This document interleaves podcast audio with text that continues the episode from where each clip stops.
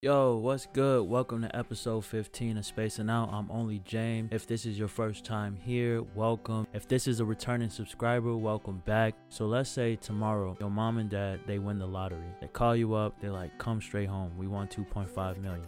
Don't tell nobody. But you text your best friend anyway, like, yo, mom and dad just won the lottery. We're rich. I don't know how we got so lucky. So you get to the crib, your parents are so excited, you're so excited. They're like, we're gonna take a trip to the island. They're gonna get a new house. Everybody's just ecstatic. Then a week goes by and you start to realize maybe you're not so lucky. For one, when you went to go cash in your, your lottery ticket, you realize that the government said we're gonna take half. Then you and your parents both start getting calls from family and friends, ones you haven't talked to in years, and then you have to change your number. Your parents quickly realize you guys are sitting ducks and you could be victims of a robbery or even worse. So you hurry up and move. Then a few years down the line, you and your family, you guys are exhausted. Your parents say we have to go move in with grandma and we have to file for bankruptcy. All of that is a normal scenario of winning the lottery. Now, was this good luck? When you see the big picture, it's subjective and it really depends on your perspective. And that's because luck just doesn't exist. People talk about luck like it's a constant thing across all spectrums, like 1 plus 1 equaling 2, but it's just not. Were you guys lucky that you won the lottery? Nah,